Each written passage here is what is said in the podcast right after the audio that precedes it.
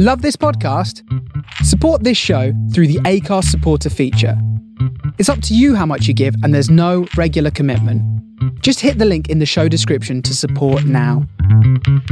Hey guys, welcome to another episode of Tuesday Night Jaw Meets. This week I have a chat with uh, NXT star Aleister Black, which is pretty cool, isn't it? The man who has the single greatest entrance theme in wrestling today. Nobody has better entrance music than Aleister Black. You, you think they do? Come at me, bro. They don't. Um, anyway, as always, the Tuesday Jaw podcast is on the Distraction Pieces network. Make sure you check out all the other podcasts on the network and get a few little plugs out of the way. Um, my little company, Progress Wrestling, we've got some shows coming up. Most of them are sold out. Uh, two that haven't. On August the 12th, we go to New York, which is insane. Um, so if you happen to be in America, um, uh, we, I know we do have American listeners to Tuesday Night Jaw, then please come along to that. Information at progresswrestling.com. And we also have a massive show at Alexandra Palace on Sunday, September the 10th. We are down to under 200 tickets left for this show. Um, come to it because I know what's going on on it and it's going to be badass. So uh, our show at Alexandra Palace, uh, Chase the Sun, is the name of the chapter show. If you can figure out why, then you uh, you win a million Tuesday night jaw points. Um, the, the, points are not redeemable for anything. They're not like embassy tokens back in the day. So uh, yeah, September the 10th, down to the last 200, well, under 200 tickets now. So if you want to come to that, again, progresswrestling.com. If you want to watch all our shows, demand-progress.com, featuring quite a lot of Aleister Black under his former guise before uh, he went over to Orlando and started working for NXT. So um, it's a good chat, this. I really enjoy it. Um, I've known Aleister for quite some time. Uh, we're quite good friends, so it was it was good to actually get together. He was one of the people that I was desperate to speak to before he went over to Orlando, and I just didn't get a chance. So this week, uh, being in the same place as him, I managed to uh, actually sort of sit down and have a chat with him. So it's a good chat. Listen to it, enjoy it. As always, if you want to get in touch with me, at Jim Smallman on Twitter, hashtag Tuesday Night Jaw. Uh, I'll be back on the flip side of this with some final plugs, uh, but just go and enjoy it. I'll see you in a bit. Right, so it's quarter to midnight. We're in a hotel. Um, it feels that normally I record the podcast at maybe two in the afternoon if I'm doing an episode where I meet someone. It Sure. feels very apt that at quarter to midnight I should record a podcast with you because it's it's the, it's the sort of time that you.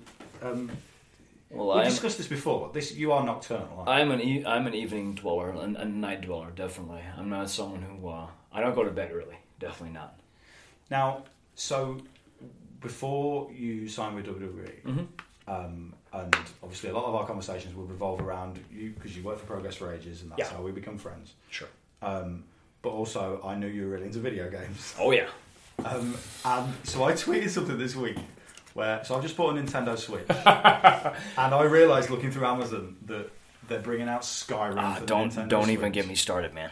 Now, and I we had this discussion over Yep. food. Was it last night? or- Yeah, no, I think today we're both. Uh, well, I am jet lagged, so but I'm guessing it was today. I think it was today.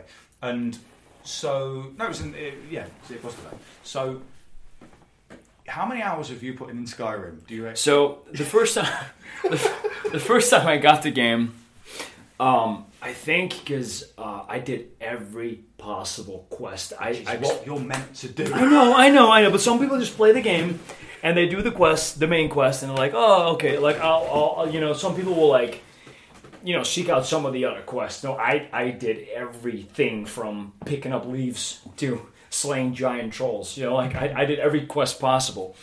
Um, I felt, yeah, I felt complied to. Um, so the first time I bought it, I think it took me a year and a half to finish it, like legit. And then with the add-ons, like as I'm playing, like add-ons come in. So I, I, I got the, the, the Vampire Quest deal, and then I got the the um, the the other island deal, and Yeah. all these gamers that are listening around go like, "Oh, this guy's a this guy's a phony. He doesn't even know what the quests are called." Um, so no, I logged like like an hour and a half of um, of stuff in, and uh, because I love that game so much, like you know when you have these games and um, they, they, they just they just spark something with you. Uh, so Fallout was that for me. Yeah, well, the, the, the, I, I love Fallout as well. I love I love a lot of stuff that Bethesda does. So um, when it came out remastered for the PlayStation 4, at the same time I started at the Performance Center, same time I started with WWE, I'm like, this is not a good, this is not a good, op- this is not a good choice. But You actually meant to debut. Skyrim is a Skyrim is a bad choice. Um, so uh, no, I, I got uh, I, I got it again, and I, I think I logged in like seven months, and a lot less possessive, I'd say, as the first time, but still like very much into it because I remembered like part of the part of the quests and like all the other stuff, and it was just um, I think now I logged in seven months on this session. so when you mentioned that to me, I was like, Jim, don't tell me these things because the, the, the, the, the idea of having Skyrim handheld whilst traveling, and traveling is what I do a lot, sounds like, well, you know, by lack of better word, it sounds magical to me. Yeah. You know, like I, I like sometimes ignorance is bl- ignorance is bliss. So I was kind of like, oh, why did you tell me this? Because now I have to get the Switch plus the plus Skyrim Yeah. and like ruin my life for the third time in a row. Yeah, and I feel because I think you tweeted me just why are you doing this to me? Yeah, I was like, why are you forsaking me, Jim? because it's exactly what. Don't happen. throw me under the bus like that. Now, a, a good suggestion you had yeah, for us to start the podcast. Not, it, it was my idea to talk about Skyrim, but a good uh, suggestion you had was for us to examine your Wikipedia page. yeah, why not? I think it'd be a funny thing. For a long time on my Wikipedia page, Yeah. there was a th- thing that I was addicted to biscuits, and I didn't notice. And I was like, "What? I like biscuits. I don't think I'm addicted." And you're addicted to flapjacks. Um, I, I- I'd say addicted is a very strong word. I'm very fond I of remember- flapjacks. So, when you used to come and do uh, do progress shows, whether it was you on your own or, or you with, with Michael Dante as, Yeah. as, as a tag team, I always used to, well, often would drive you back to Luton Airport. Or, Oh dear. Um, Oh, yeah. And and on the way, we would often stop for Burger King. Oh yes, and Um, me and Dante would have the entire Burger King Yeah, and you two would argue each other like like an old married couple. because we are. But that's the thing, because you guys, because I remember it was when we were sat in that Burger King at Yeah. London Gateway Services. Yeah. It was a, night where two great things happened. One was we walked into the services and saw Nathan Cruz wearing like a Christmas jumper. Oh, I remember that. Yeah. And you made me walk one way towards him so, So I could jump him. and then you jumped him from behind. Oh yeah, I remember that. I remember that. I remember. out of his Oh yeah, he, he he freaked out. he said some uh, explicit words as I uh, as I jumped. Poor Nathan. Um, and then we sat and, and ate. And I The watched entire Burger King, Yeah, I watched you two almost like it was Yeah. almost like an American eating competition to see who could eat the most. And and you're smaller than Dante. Yes. and you won. Yeah, that I, I, I, I don't know why, but I've always had the ability to eat like a horde of food and just stay slim in shape. But Uh, after that, you you went and bought um, two cans of Blue Monster with the, the, the caffeine free stuff. yeah, And then you bought um, you, you bought flapjacks, and I remember very early on in, in me and you meeting, you just saying, "I just like flapjack." I just showing me the specific flapjacks I, I, I can't help it. Like, um, once I started coming over to the United Kingdom a lot more, I just fell off with like certain foods that they uh, they have here, and um, flapjacks was probably the main one. They must have a flapjack equivalent in the Netherlands. I wouldn't say an equivalent. I think I think a flapjack is very common to like the United Kingdom Because I, it's just sugar and I, butter. I, I'm get. I don't want to know. so Like, don't don't again. Don't ruin things for me. Like, I don't want to know. Like, sometimes ignorance is bliss. Um, I, uh, I, I, I- just love it. Like, so, like, I, plus now, especially you know, living in Orlando, I don't get to have them as much. And I, I actually said like we've been in the United Kingdom for a couple of days now, and I haven't had one because I don't really dive into that. So I think that's also the reason why you saw us eat so much because I, I, I rarely eat it. So then when I get the opportunity, I'm just like, yes, let's. Well, let's remember you eating all that Burger King stuff and saying, and saying, "Well, I've been working all day," and I was like, well, "Yes, you you have. Yeah. You've had a wrestling match. You have been working all day. That's yeah, and I also worked out in the morning usually. So Um, the the thing I wanted to say about Dante is that that time it was when I I asked you to how long you've been friends with each other, yeah, and it was from what the age of nine. You guys were friends. yeah. Me and Dante met in uh, uh, in school when we were like nine. Because I knew you'd been friends for a long time, but in Yeah. my head, you became friends when you Through started wrestling. training. No, no, we were friends before that. because that's how most wrestling. wrestling friendships work. Yeah, isn't no, it? no. We were we were friends before uh, before the wrestling even happened. We've known each other for a very very long time, and we've been through like fantastic times. You know, we used to live together, and we've been through horrible times. There's times where we absolutely despised each other, and with with with right reasons. But I also think that's like that's the beauty of friendship. Like if you if you can go through the best, you have to be able to go through the worst.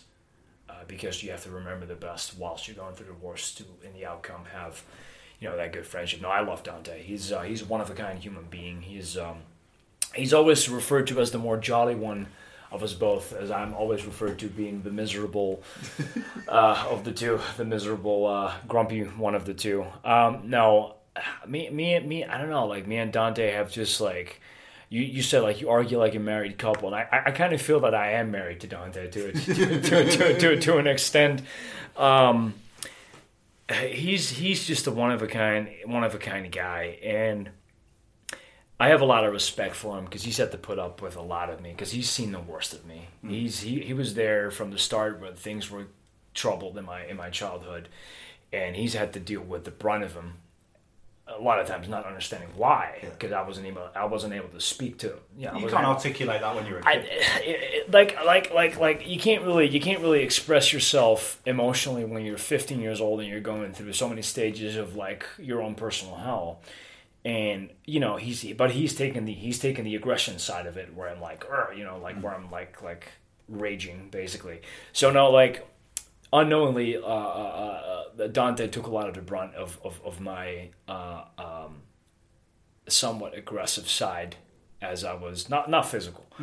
Um, as I was going through my uh, my teen angsty phases and dealing with uh, stuff from my childhood and like even later on like I, I, I I'd like to say or like I'd like to think that like I think the past two two and a half years have been very life changing for me. I came to the point where I was like, right, you can't live like this anymore. You're making everyone around you miserable. You're uh, you're like I felt like I was a leech.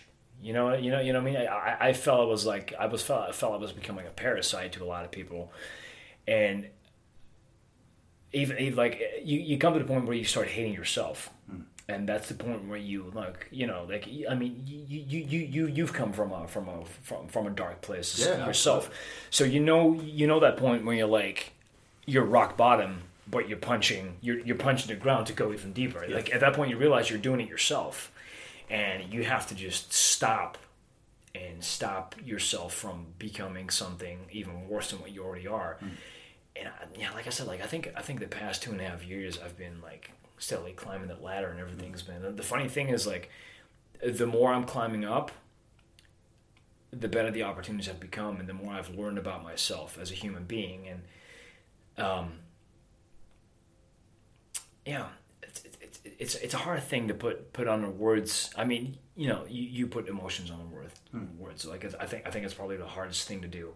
I think the important thing is is like, I got to the point where it was too much, and I couldn't live the way I was living anymore, and I had to like make some big change. And this was already when I was working for you guys Yeah. and I owed it to myself and to so many people around me to just not be this person anymore and not be this like like like like I felt I was addicted to misery. Hmm. Which a lot of people get like. I, I Yeah. certainly, I've had big, certainly the, the big sway the time before I met my wife. I was Yeah. definitely like that. Yeah. And and it was and it's a very it's a very self destructive cycle. Oh, it's easy for people to go into because it's, it's easy to feel sorry for yourself. You know what I mean? Yeah, It's yeah, 100%. easy like. And it's also easy to ignore all the signals and go like, oh, you know, doesn't apply to me, But and just keep going. But I think it's the, the, the positive thing about so I I've always viewed you as a very positive person. 'cause I remember one of the first times I ever met you. Mm. Yeah. I had to collect you from the airport, I remember. And I remember complaining. I was having um, I was having problems with my uh, with my daughter and seeing my and seeing as much as I'd like of my Mm-hmm. Sure. daughter, and I was and I was talking to you about how bad a dad I thought I was. Mm. And this is within half an hour of meeting you for the first time. and you said loads of really, because this is where I, I always used to say to you, the wisest person I knew, because you'd always give me really calm advice on stuff, normally on car journeys. And that was the point where I was like, oh, he's a wise dude, isn't he? And I'm like, yeah, he is. Because you were just like, chill out, your daughter loves you, it's fine. And I was like, Oh, and and it, it's surprising to me because if you were in that dark place at the time, Yeah. it's surprising to me because I've only ever viewed you as a positive guy who always knows. It feels like you always know how to improve yourself. for other people, not for myself. I was very, very good at looking from the outside in Yeah. towards what other people were doing and give. I wouldn't say give advice because who the, am I to give advice? But um, I felt that because of what had happened and what was still going on, I knew exactly what not to do, just not how to apply it to myself, because I felt I was um, impervious to to all that stuff. Sure. So, um, yeah, it's it's it's it's. I think I think as human beings we go through cycles, and you know when we're young we think we're indestructible, and then you find out that you're not, and then there comes a period where you you know you become 21, 22, and you think you're still indestructible, and you know everything about the world, and you find out at age 25 that you don't, but then you start thinking you know that cycle will continue itself up to the point, at least it did for me up to the point now where I'm like, you know, there's so much to learn about life, and there's so much to love about life, and there's so much to to um, not get bummed out about Yeah. all the time, and like, I remember so specific. I got so so so so sick of myself. Like I got so sick of the way I was thinking, and I mean, I've always had like a certain thought pattern that was I'd like to say different than a lot of kids. Like I, I- I didn't really worry about certain things that like a lot of kids of my age were like worrying about. You know, coming from the childhood that I came up from, um, um, I was much more concerned at the age of nine with what was going on in the universe and what what the universe was and trying to explain it to myself than you know the next brand of toys that were coming out or I wasn't was going to get. You know, like and, and, and the talk of the school was you know what happened with the girls and I wasn't concerned with any of that stuff because I had so much other things on my mind. I'd like I remember laying laying awake till like four or five in the morning just contemplating life. Hmm. I was like 10, 11 years old and I, I, I, I just wanted to know everything. And I, was like I, I had such a unquenchable thirst for like knowledge and like knowledge about things that like normal 10, 11 years old weren't, you know, di- di- didn't didn't want to know about. I wanted to know about like like I said, yeah, the universe and like like like like the the, the darker side of life and uh, uh, uh, uh, what was what was uh, going on in society and like like like scientifically what was explained this way and like that way. And like I read all these books and I don't think like that was like that that's like what a lot of like nine ten year olds do. And I, dro- I drove my parents mad with it because they were always kind of like no we don't want you to read all these like weird books. And like you know because that was not that was not that was not conventional for them whilst they were I, I I wouldn't say they were people like they were they, they weren't conventional but they tried to live a conventional life. And obviously they come from a very different background than I did. And um, for them to have this like one middle child who would question basically everything in existence made their life difficult. I remember very vividly a, a while ago, my mom, she asked me, "Is like, was I ever there for you?" Hmm. And I was like, well, what, what, what do you mean?" It's like every time I have a memory of a birthday or like a, a, a, a celebration or like a family get together, I can never figure out where you were. Hmm. I can remember where your brother was. I can remember where your sister was. I can remember where your aunt, your uncles, your grandfather was. But I never know where you are because you were always gone. You were always up in your room, hmm. isolated, or you were somewhere outside because you didn't want to. You didn't want to be involved. You didn't want to be in there. And for me, it was like when my mom said that. It was like such a such a such a weird thing coming from your mom. Your mom asking you like, "Was I there for you?" And like my mom is the, the most fantastic human being I, met She came to, Yeah, to, she came the last show show. you did for us. Yeah, sa- same as my dad. Like my dad's undergone a transformation as a human being that I find admirable. Um, I struggled a lot with my father growing up, and I think a lot of people know that. I, uh, I I'd like to say like like for me, for my experience, and this is not me trying to be like oh you know, but for me like growing up with my dad was very difficult. Uh, my dad had a brick wall, like a gigantic brick wall, and it took him a while to realize that he had to change that as well because my dad comes from a very difficult environment, which I've you know covered in the past. Um, but like, and, and, and through, through, throughout everything that's happened, throughout everything we went through as a family, as, as me as an individual, the last thing I want, the last thing I want now would be to change a thing about it. Because despite, like I said, two and a half years now, I've been on the up.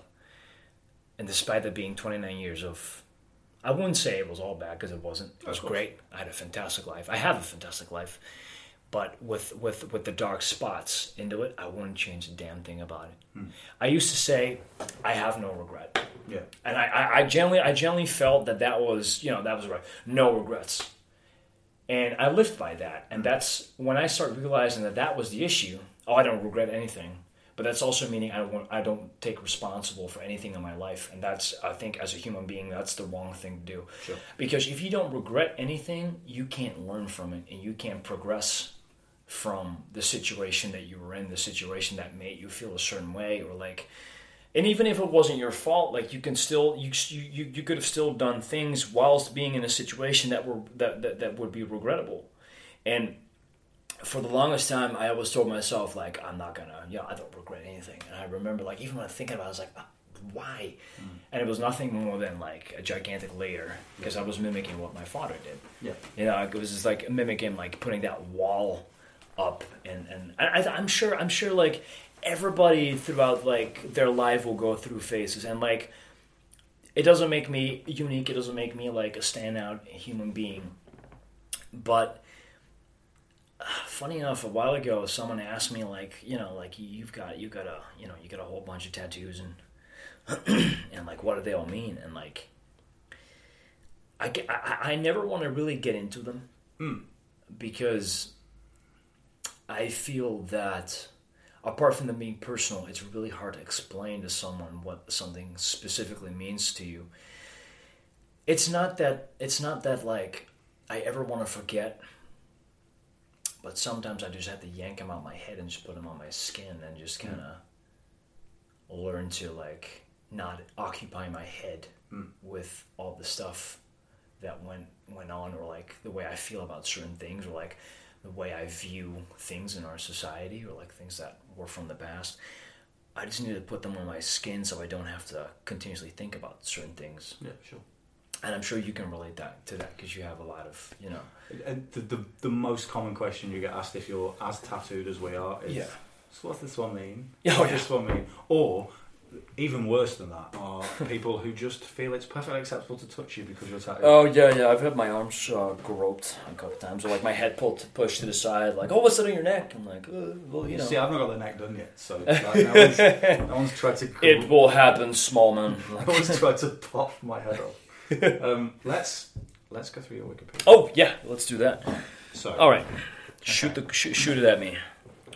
Um, so, uh, born in uh, Amsterdam in the Netherlands. Is this correct? Incorrect. I was born so, in fact number one, incorrect. I was born in Alkmaar, which is a place in the northern part of the Netherlands. Uh, I was raised in and around, I'd say Amsterdam. Yeah. See, I know correct. you were from Amsterdam. Yeah. From, um, from obviously Growing when up. I've known you because Yeah. Amsterdam's one of my favourite cities. Yeah. Um, but I did not know you were from Alkmaar. Yeah, I was born in Alkmaar. Um, which most British people listen to this only know Dutch places by football teams. so it's AZ. Yeah, you're, Uh, so- uh, yeah, from Yeah. from Alkmaar? Yeah, Yeah, yeah, so um, you're either from you're either from from from Feyenoord, from a, from from Ajax, or you're from AZ. So you're either from Alkmaar, uh, uh, Amsterdam, or Rotterdam. So There's no other places in the in, in, in the Netherlands. Uh, current residence, Orlando, Florida. This is very correct. This is definitely now very Oh, yeah. correct. Um, so obviously we have your we have your ring names now. Yeah. This is difficult for me because I'm used to referring to you as one name. Sure. Um, and I, I want to ask you because this is good because I can jump off and ask you questions as Sure. we're going through this. Um, so your name when you worked in Progress Yeah. was Tommy End. Yeah. You- also have two other names listed. Obviously, your current name, Aleister Black, Yeah. which is awesome, right? Yeah. Um, but so there's two other names listed, Go for it. right?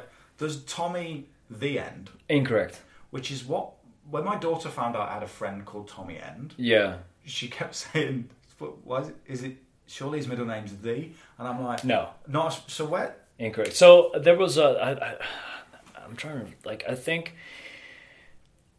I think there was a cameraman who kept referring me to to me as like Tommy the End, but it was never. And I I, th- I think I think some websites picked that up Yeah.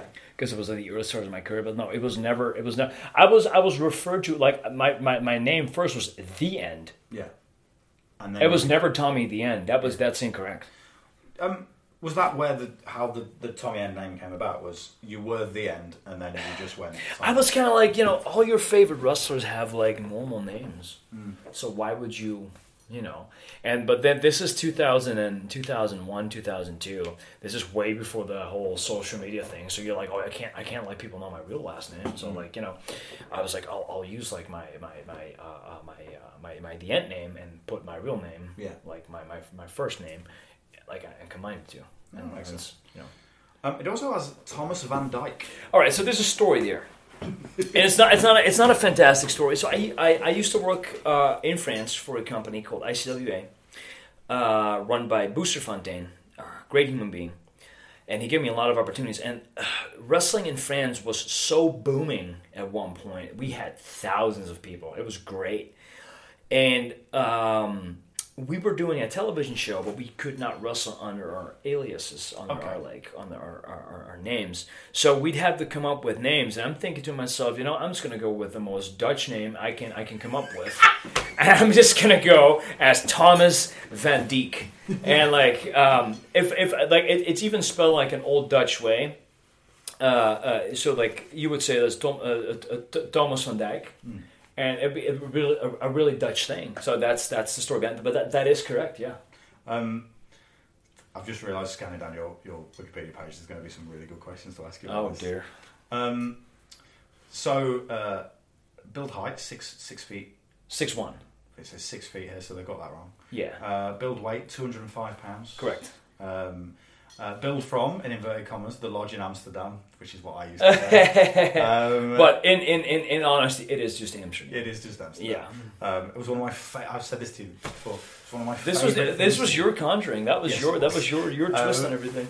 Um, and then we've got a list of um, six uh, six trainers for you. Yes. Um, uh, so forgive me if I get the first name wrong, uh, which is Bob Schrijber. Correct. Schrijber. Bob, Bob Schrijber was, um, I wouldn't say he, he was not a pro wrestling coach because he's an MMA pioneer, Right. but obviously I did a lot of martial arts and I did a martial arts kickboxing under Bob Schrijber. Yeah. Yeah. Because this is the first thing um, when you first worked for us. I was like, I, I remember people saying, "Oh, Tommy's got a legitimate martial arts background." Yeah.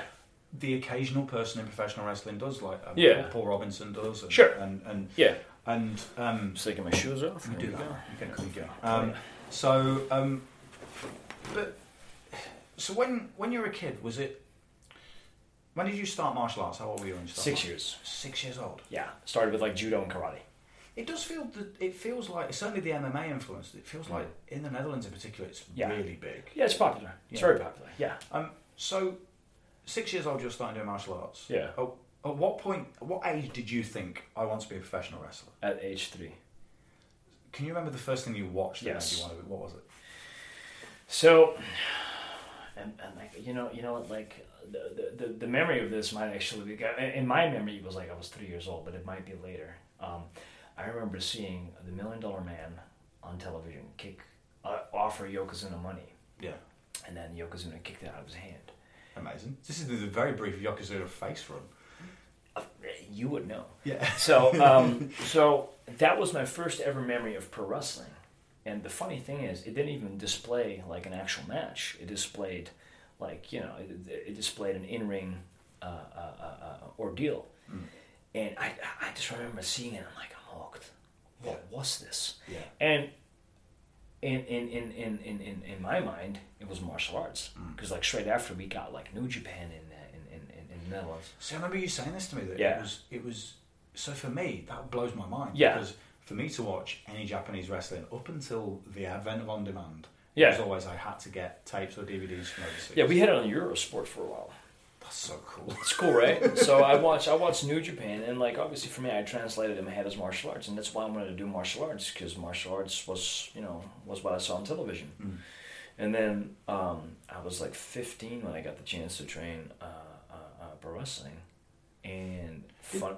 Did Dante go with you at that point? Because Not you've been friends immediately. for that long, Not- I'm not interested which one of you wanted to be a wrestler first. I suppose. I did, Yeah. and then Dante loved wrestling as well. Yeah. But Dante was exposed through wrestling by me. Yeah. He wasn't. He, he was not into wrestling until I was in wrestling, and he was like really. I was starting watching. He was like regularly started watching with, with me, and um, it wasn't until like 15 years old since I started traveling for like wrestling and like started doing like training for it, and then I was like, well, I need I need like a defining style, and I always thought to myself like, well, you know, I'll be a high flyer, I'll be this, I'll be that, and then funnily enough, like my style was just based on martial arts. So I started, you know, doing all the strikes and all the stuff, and the knees and the and and, and, and the, uh, the strikes to the head, and you know, because like I was so influenced by wrestling, but then did martial arts, and then used martial arts in my wrestling to define a style, Oh, I see. which which grew over the period of like you know a couple of years, because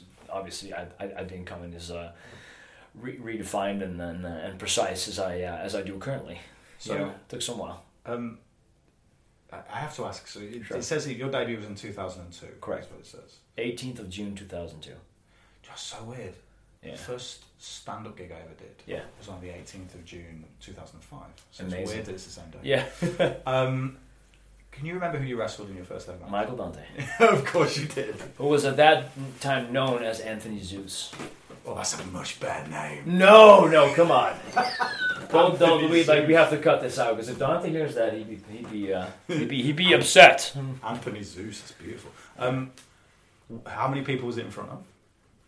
I'd like to say 200. Well, that's that's not bad for a first No, no, match. no, it was pretty good. Like uh, the company at the time, uh, Dutch Wrestling Federation (DWF), um, they were running shows in uh, Forum Quadrat in The Hague, Hmm.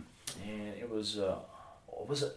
No, it was around The Hague. It was in Voorburg, it was a town in uh, in in, uh, in the Netherlands, near The Hague, and um, they would run their shows like frequently, and um, yeah, I, I, I- think it was like around like 200 people. It was pretty good. Hmm. Yeah.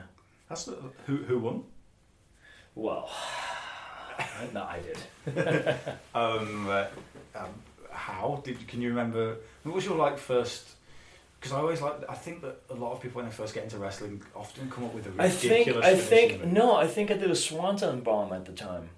Oh, that's that, but that's still that's very of the time, isn't it? Of of two. Yeah, because that was like obviously the Hardy Boys Yeah. were like big and like So I was obviously a big Hardy Boys fan and, and, and like yeah, sw- I did a swanton bomb. Yeah, I used that for a while.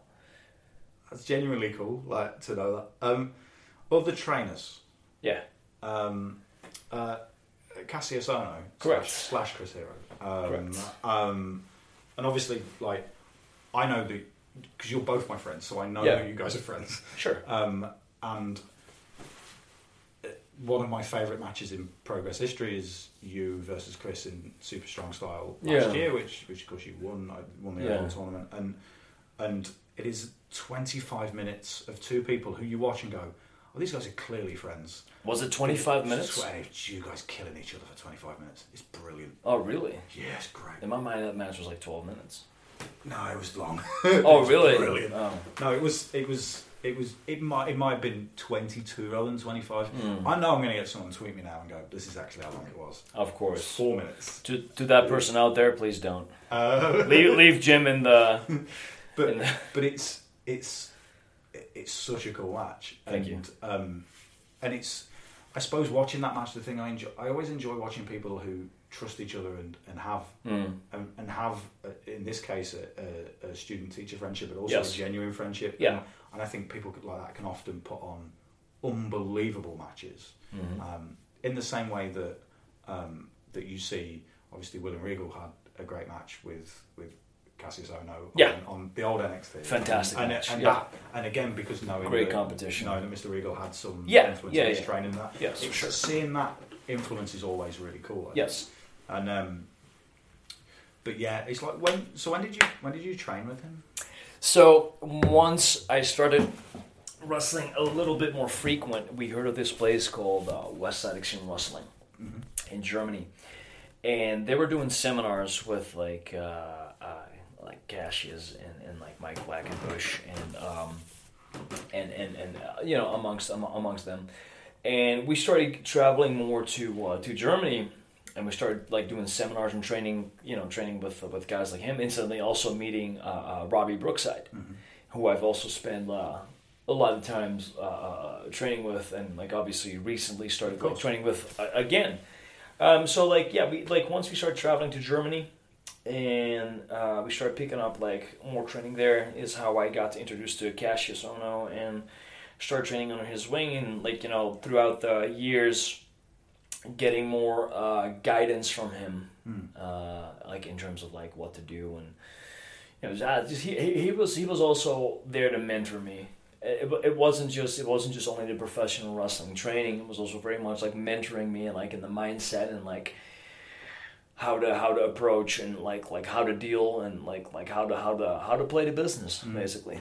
Yeah, and it, it's the, the first time I because I knew you guys were close, but the first Yeah. time I saw you together in a, a sort of in our locker room was like, I think it, it's almost like almost like a sort of older brother younger brother relationship. It, Yeah. it felt like that. Do you Yeah. know what I mean? And I- That's how it feels. Yeah, yeah. I mean, you know, it's it's, it's cool because he's someone I really like. So it's He's it's a great cool to human see being. that. He is Yeah. a great human being. Third name on the train by list is is um, is someone who only ever wrestled once for Progress, which is, is Johnny Kidd. Yes, correct. Um, when did you when did you sort of train? with him? 2005, 2006, because he was also being brought over to uh, to To WXW. Yeah. Um, because WXW had a uh, and still has this day has like a little bit of a, a, thing for like uh, you know the old school guys and like because WXW has a really wide variety of fans Hmm. and uh, they're very smart in a good way and they're very intelligent intelligent wrestling fans. We do we because we've done shows with them. In Yeah, the some of- some of the- we're doing one in Cologne yeah, in July. so, some of the some of the best fans I've ever wrestled from. from um, I love WXW. I love their fans, and um, well, you did a sort of farewell tour for WXW. I did. Yeah, I did. It was very hard. That last last day was, uh, yeah, it was rough. Yeah. I, like it stayed with me for a couple of days because, like, you know, you move on to better things, and I say, you know, like like uh, better things. You, you move on to different things, and like, you know, we all progress and evolve, but you know, you can't help but to, you know, feel a sense of like pride for being in a company for 11 years and you've basically done everything in the company that was to do and then some. Mm. You know, I won 16 carat twice. I was a lightweight champion twice. I was tag team champions. I won the I won won won two other tournaments. I I've I've captured their like a world title belt. Like I did everything I was to. I feuded with anyone who was Mm. ever anyone in, in, in WXW. WXW made me as a as That's how we knew about you. Was Yeah. WXW. WXW was like a big part of uh, uh, of me as uh, as my development as a as, as a professional. And I think so many because we we would always have British wrestlers say, Yeah. "You need to use this guy," Yeah. and, and and it was always because they'd come to Germany, work for WXW, done a couple of shows for WXW, had inevitably either worked against you or Yeah. seen you work, Yeah. and then had come to us and said, "Him, Yeah. use him," and also as well, the first time you ever wrestled for us because you. You fit our demographics so Yeah. everyone just went, "Oh, He's one of us. he's one of us." Oh, um, it, it, For sure. In the same way that me as a ring announcer, the way I dress and the way I look, I Yeah. walk out and people go, "Oh, one of us." Yeah, And it- exactly. You know, and it, You know. and you're kind of you're the you're the wrestler Mhm. person who everyone just looks at and goes, "Yep." Yeah, I he, get he it. fits. I get him. Yeah. Um, you mentioned this, and I think this again was at WXW, which is is Mike Quackenbush. Correct. Yeah, Mike Quaker was in Skayde. Uh, we trained with them for a couple times, and uh, also like we did a couple camps with them. So like trained for like longer periods of days. Um, Mike taught me a lot about lucha libre, and obviously so did Skayde because that's that was their style. Like, know, Because it's the style Shikara. Chikara style, you know. So I, I like I credit Mike a lot for giving me ring awareness and like uh, timing, placing, um, ring conditioning, and just general ring awareness. Just you know, know how to scour out the ring and like know where to be and like um, just just giving me giving me a very very technical details Mm. of of my craft. Yeah. He's.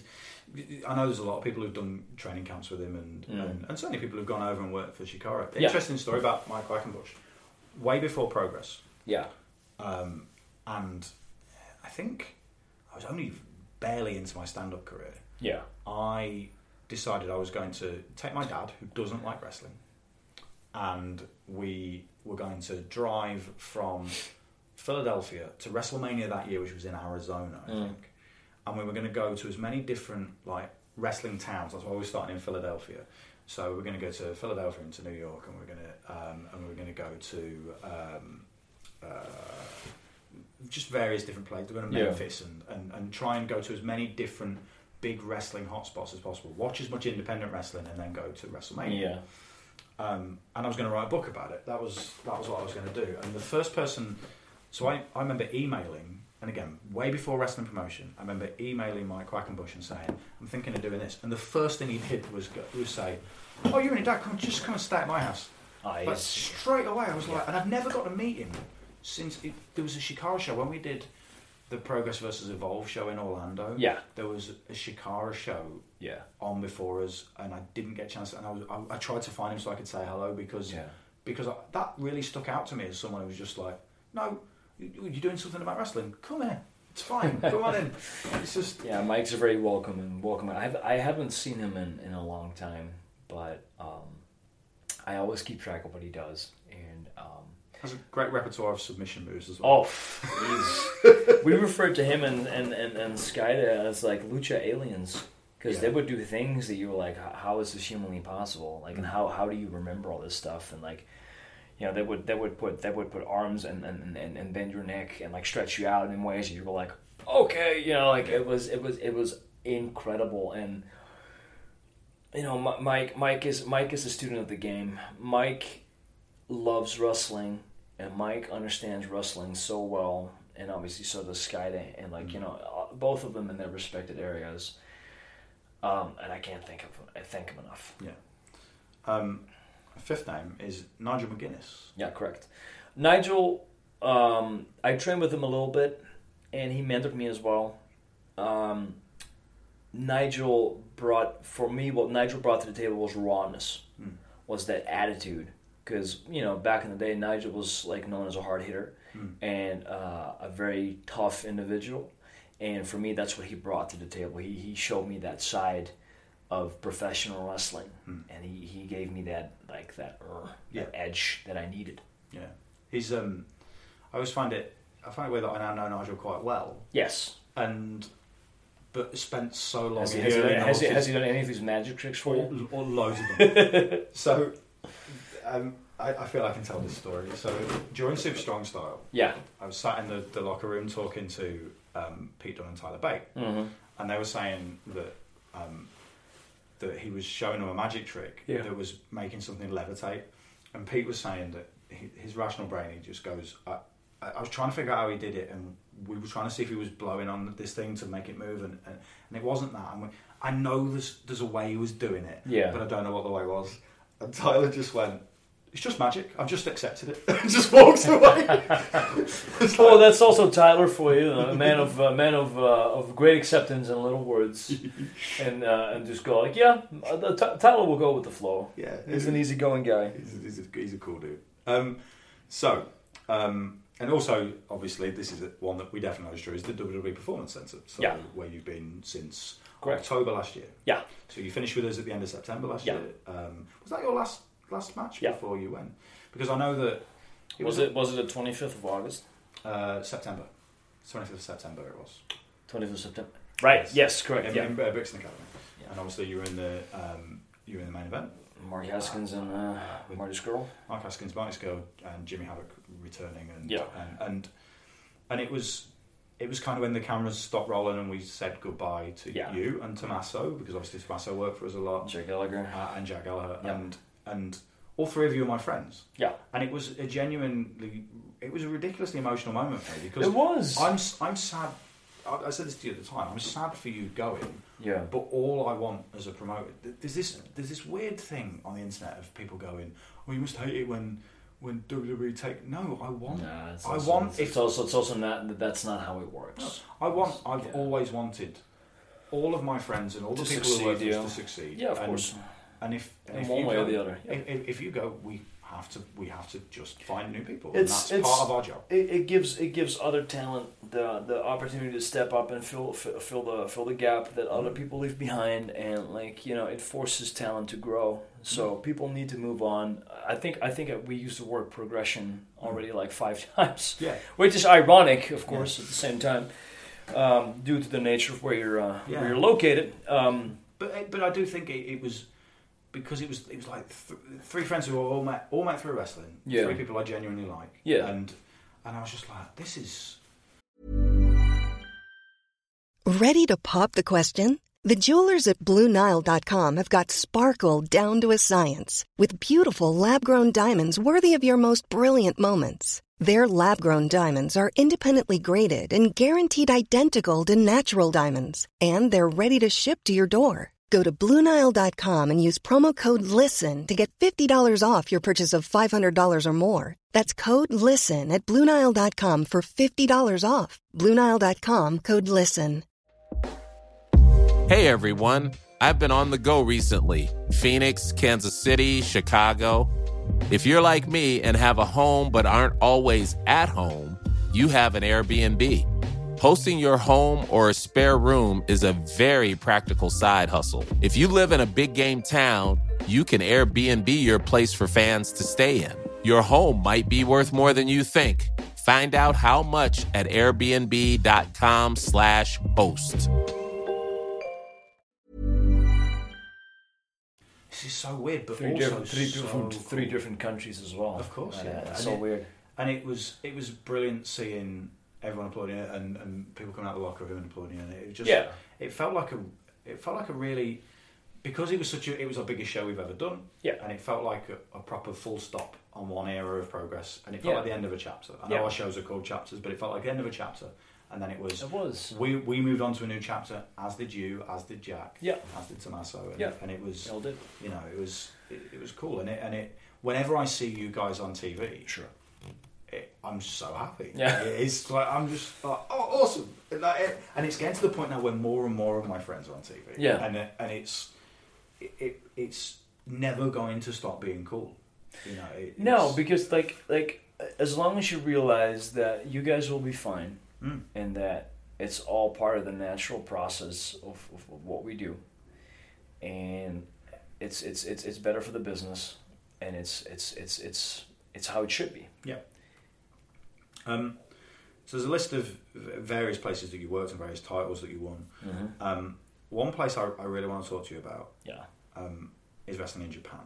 yeah, So you wrestled in Japan for a company called Big Japan. Correct. Which, so I know that Big Japan is not all this, but a lot of people know Big Japan for the, the, the Death death matches and stuff that Yeah. they do. But they also they have a, a great heavyweight division, yeah. um, and they they Strong put division. they put great wrestling on. yes. Um, the death matches are one or two matches on a card, and then everything else is maybe more.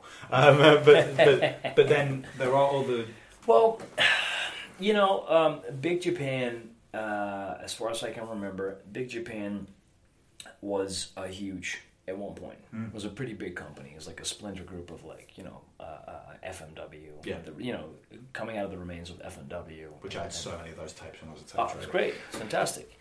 And um, at, the time, wrestling was struggling all over the world, and obviously Japan was affected by it as well.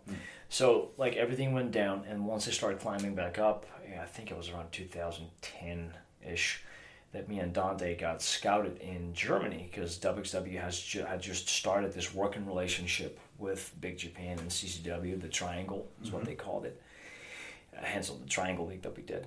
And Big Japan, almost straight from the get go, was like, we want them to. Cool. And we got scouted by them, and we went over, and man, Japan is a is a, is a different world. Was it Um, always one of your dreams to go there? it was the dream. Ah, Japan was the dream. Of course, we've been watching Yes. Japan when you were a kid. So my goal was always to go to like Japan, and um, I remember when we first got the got the because it was the it, was at the same time when uh, Zack Sabre Jr. got the opportunity as well. So we kind of went at the same time. Sure. And um, I remember like it was it was me Dante, Zack Sabre Jr. and John Moss in the car, and me and, and Dante and, and, and, Zach were like ecstatic because like we just we just heard the news about like us going to like like Japan and I think it was we got the news two months before we actually went and it was just like those two months we lived breathed wrestling. It was just like the the the, the journey to the airport from the second we heard it to like that moment where we're gonna take off was probably one of the most favorite ones of my life hmm. Because we were just so happy. We were so ecstatic. We were like 25 24ish around that time. 2007 years ago and 32 now so yeah 25 and it was just a, it was just a fantastic opportunity not just for for for our craft but just for like uh, our, our our our our name. Yeah. um, for uh, our experience level and just as two, two, two 24 25 year old dudes who have been friends for like so long and had this dream as kids that we wanted to do you know wanted to go to japan specifically um, to, to, to, to do that and to do that together and as a tag team and like having having like so many cool things um, as a tag team and you know Big Japan giving us a platform to put that put that all out there and like teaching us like the more Japanese style of wrestling and training with guys like Daisuke Sekimoto um, and like like like like uh, uh, competing against like Daisuke Sekimoto and, and like you know the the the, the uh, Big Japan uh, junior junior guys and you know Okabayashi and stuff like that. It, it was just it was just it was just fantastic and it, it, it taught us so much about what pro- professional wrestling is and also what it is in, in, in Japan and what it means in Japan and Sure. you know weeks leading up to wrestling in like uh, uh, Korakuen Hall. Um, it's just a fantastic, and like like a completely different culture. I remember the very first night we got there, we were obviously so jet lagged. We we came to the to, to the Big Japan dojo, which was quite the culture shock, and because um, it's completely different than what you're used to. And we obviously we both fell asleep straight away, but it was like one in the afternoon, so we woke up at like four or five, and now we can't sleep because now we're like, you know, wow, we're in Japan. So I remember very very vividly. We would walk uh, from the dojo and just walk the highway. And uh, a lot of people don't know about this about me, but I used to have a hobby in photography. Right, And cool. I, I still, I still every once in a while do, but just really for myself. I remember taking so many pictures and just walking there. I couldn't believe the fact that we were in Japan and just When I eventually go there, I'll do exactly the same thing. I mean, and you should, like, I wanted to go there. I, I think people nowadays it's like a thing to undermine your accomplishments and not to like you know talk about them or like oh you know in Japan big deal but it is a big deal and you should be very proud of being able to accomplish that I think I think I'm one of the um, I think I'm one of the few few modern wrestlers that never ever paid a flight to go anywhere hands down we never did and um I, uh, I, I, I take a lot of pride in that. I take a lot of pride in like people viewing us as good enough to just like uh, uh, investing money and time in us to have us on their platform. I think that's the greatest honor a company can give you. Yeah. I mean, so we were talking about this when we sat downstairs before. Yeah. So obviously you've been to Japan. Now, I, how, first of all, how many languages do you speak? I And I, know this is a question okay. I've asked you before. So um, I speak Dutch, English, I speak German, and I used to speak French. Right. Um, I have found out recently though that my German is not as good as it was anymore. Because obviously English I speak all the time, but I don't come to Germany as much as I used to do anymore. And and, and French I, I completely forgot about. Yeah. And uh, like if I if I if I listen long enough to a person speaking French, I kind of go like, oh, okay, yeah, yeah. I can kind of like nitpick it and like understand what they're what, what they're saying, but it's not as sharp as it used to be because I, I just don't use it anymore. like once you don't really use things anymore, eventually with old age, they uh, At the age of 32. at, at the age of thirty two, old age, you uh, you know you kind of you kind of forget things. um, yeah, so uh, I'd say uh, uh, uh, Dutch, English, and German. Um, any Japanese? I used to be able to uh, uh, save myself out of a situation. Would, would, would, it, would, it, would it occur? You know, I, I, could, I could order food, I could order a, a, a, a taxi, I could go on the train and stuff like that, but I, I wouldn't remember it for the life of me right now. So, you've done Japan, done Germany, Yeah. you've done. When was your first who was the first company you worked for in America when you first started? CZW. CZW. Because of course the, the, the agreement with WXW. No, it was before that. Oh, it was before that. Yeah, it was Oh, 2009. Oh, sweet. Um, and again, a company that's it's a company that's produced loads of guys Yeah. uh, who've ended up in, in WWE or whatever. Yeah. But, um, but again, a company that is known for one one end like bit like Big Japan, Sure. some deathmatch stuff, Yeah. and then and then some just you know it depends on what you like because some people like that stuff. Of Have you course, or else it wouldn't be successful. Have, have companies ever eh, when you work for CZW and when you work for Big Yeah. Japan, did the companies ever sort of go, do you do you want to do this? Sure, of course. And Um, no, like I, I think I think the the most hardcore we've ever done for companies like that was Big Japan doing like a, a chair match, Yeah. like having chairs, and that, that that's that's about it. Because I was never into like hardcore wrestling myself, or like you know the other kind of the more more extreme kind. Um, I'm, I'm exactly the same. It's not. yeah, it's it's it's like I respect him very much. I used to uh, when we were there. I remember very, specifically guys like uh, Yuko Miyamoto and uh, Isami Kodaka who were just like, like they would tell stories, man, in their death matches, and I would love watching it because it's such a spectacle to see. Yeah. And they they like I, I uh, there there's a there's a there's a there's a craft to it. Like absolutely. there's there's a, there's a way of doing it, and there's there's magic for it. It's not just you know piling stuff up and throwing people on the their way they used to like, and I, I think we're very fortunate to um, have uh, uh, have that in the United Kingdom as well with some some of the guys who are able to do pull off you know really really nicely. Um, and we have that in America as well. But I think the Japanese guys, especially when I saw them, because this is like you know this is seven eight years ago, um, it- they they just had a way of doing it, and it was mesmerizing. Yeah. It- they made it a spectacle. So, um, had America, Yeah. had Japan, had Germany, Mhm. had France, which you mentioned, Yeah. which is Thomas Van Dijk. Yeah.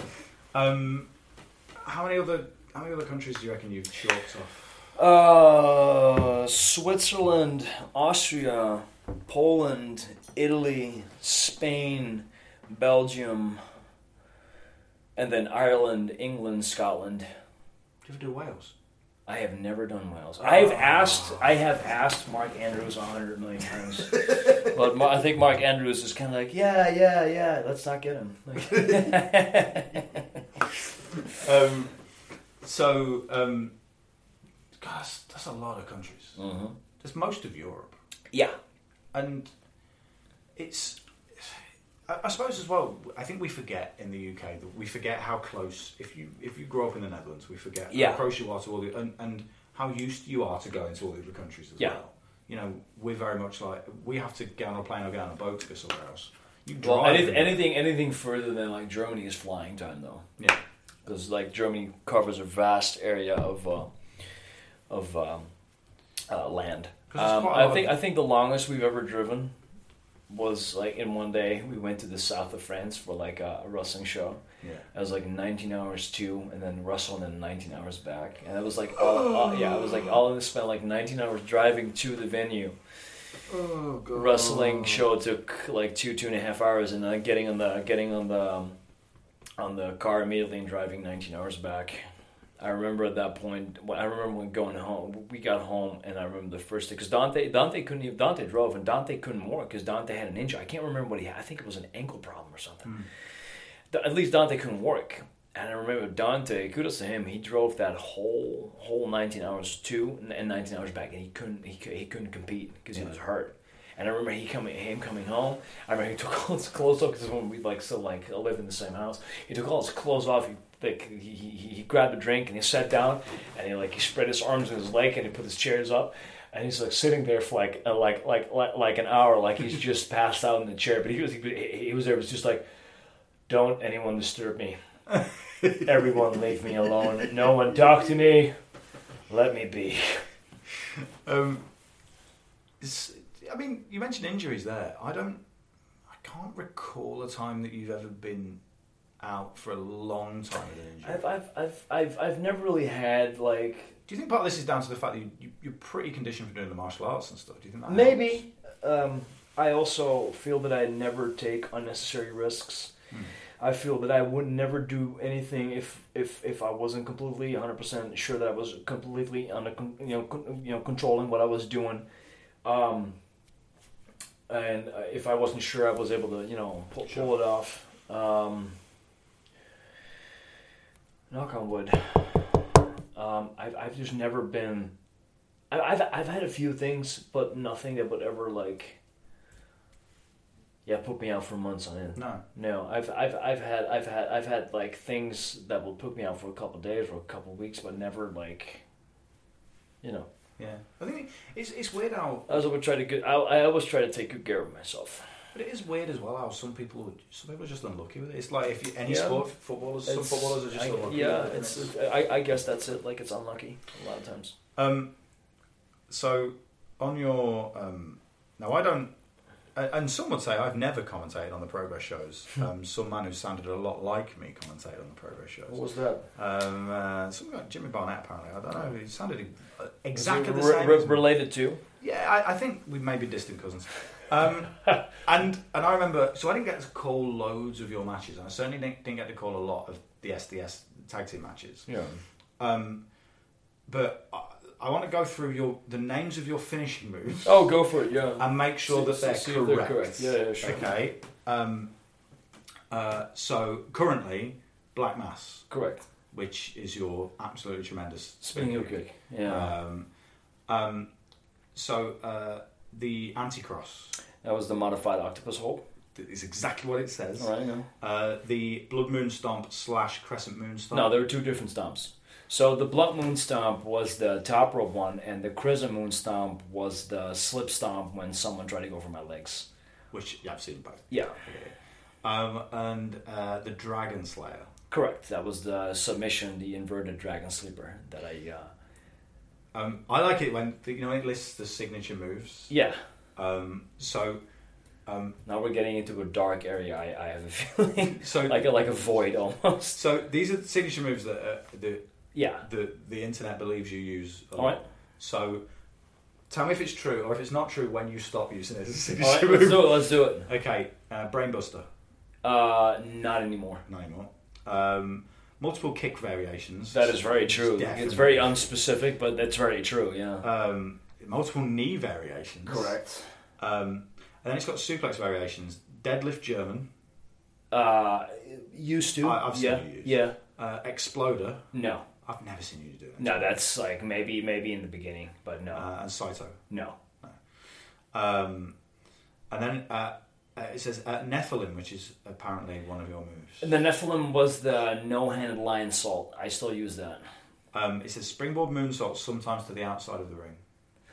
Um, I'd like to think they're two different two different types, but um, if if the internet feels that that is both the same thing, then I would I would I, I would not argue against it. So my favourite thing about your your your named moves Yes. is your double team finishing moves with Michael Dante. Oh, dear. because I know you gave me a list of a list of the Yeah. ones, and I'm like, he's explained what these are, but I still don't know what they are. Sure. Um, because just to explain, if you've never seen um, if you've never seen an SDS tag team match, Sure. um, quite a lot of their finishing moves are essentially like you know when you create a wrestler on a video game and you make the most awesome moves possible. That's all of their tag team finishing moves.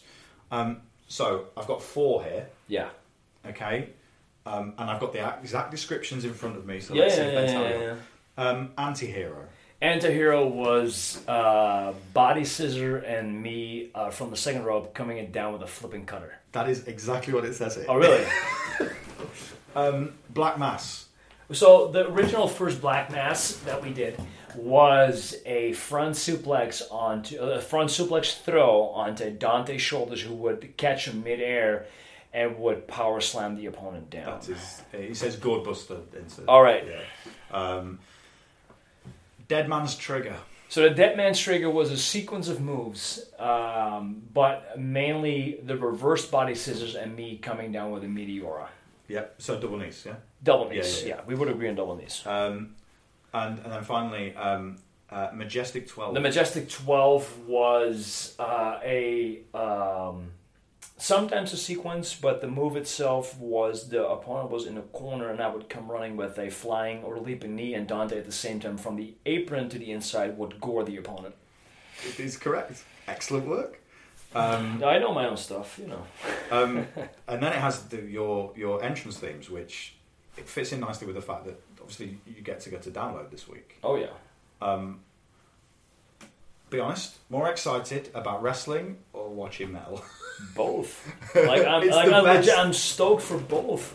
Because you did you did download with us. Yes, I did. in twenty yeah twenty fifteen. Correct, yeah. NXT was there last year. Yes. And we did it the year before on the campsite, which is um, nowhere near as much fun as doing it in an actual arena. um, uh, but we had we had fun doing it, and That was great. But it, it it's again it's one of my favourite. Whilst we were there to work, Yeah. we, we were working late at night, Yeah. and during the day we all got to hang out and watch and watch the music. It's good like. bonding. Yeah, and, it, and bonding. bonding's a big. So this is a big thing with when you see people at the performance center. Is Uh-huh. it's it's it's like a sports team. You Yeah. guys, and you know, there's people that you'll you'll form friendships with people, and there's people you end up being close to, and people that do work better with, and, and, and so on. But it, it does feel that everyone builds. It, it feels like it's really good for morale building and building a relationship with people because you're all in the same place until you get called up to a certain point. You're all in the same place and and learning together, and that feels. I think that's quite a powerful thing in terms of It is. especially for someone like you who's had to move, had to move across an ocean Mhm. to be there. I think it's Leave everything behind. and, uh, but it's better than uh, to me. And, and correct me if I'm wrong, but it, it seems that it's better that you go into that environment first than it is Yeah. for you to immediately be on the road and in a hotel and not have people around you. Does that make Yeah. sense? Yeah, it does.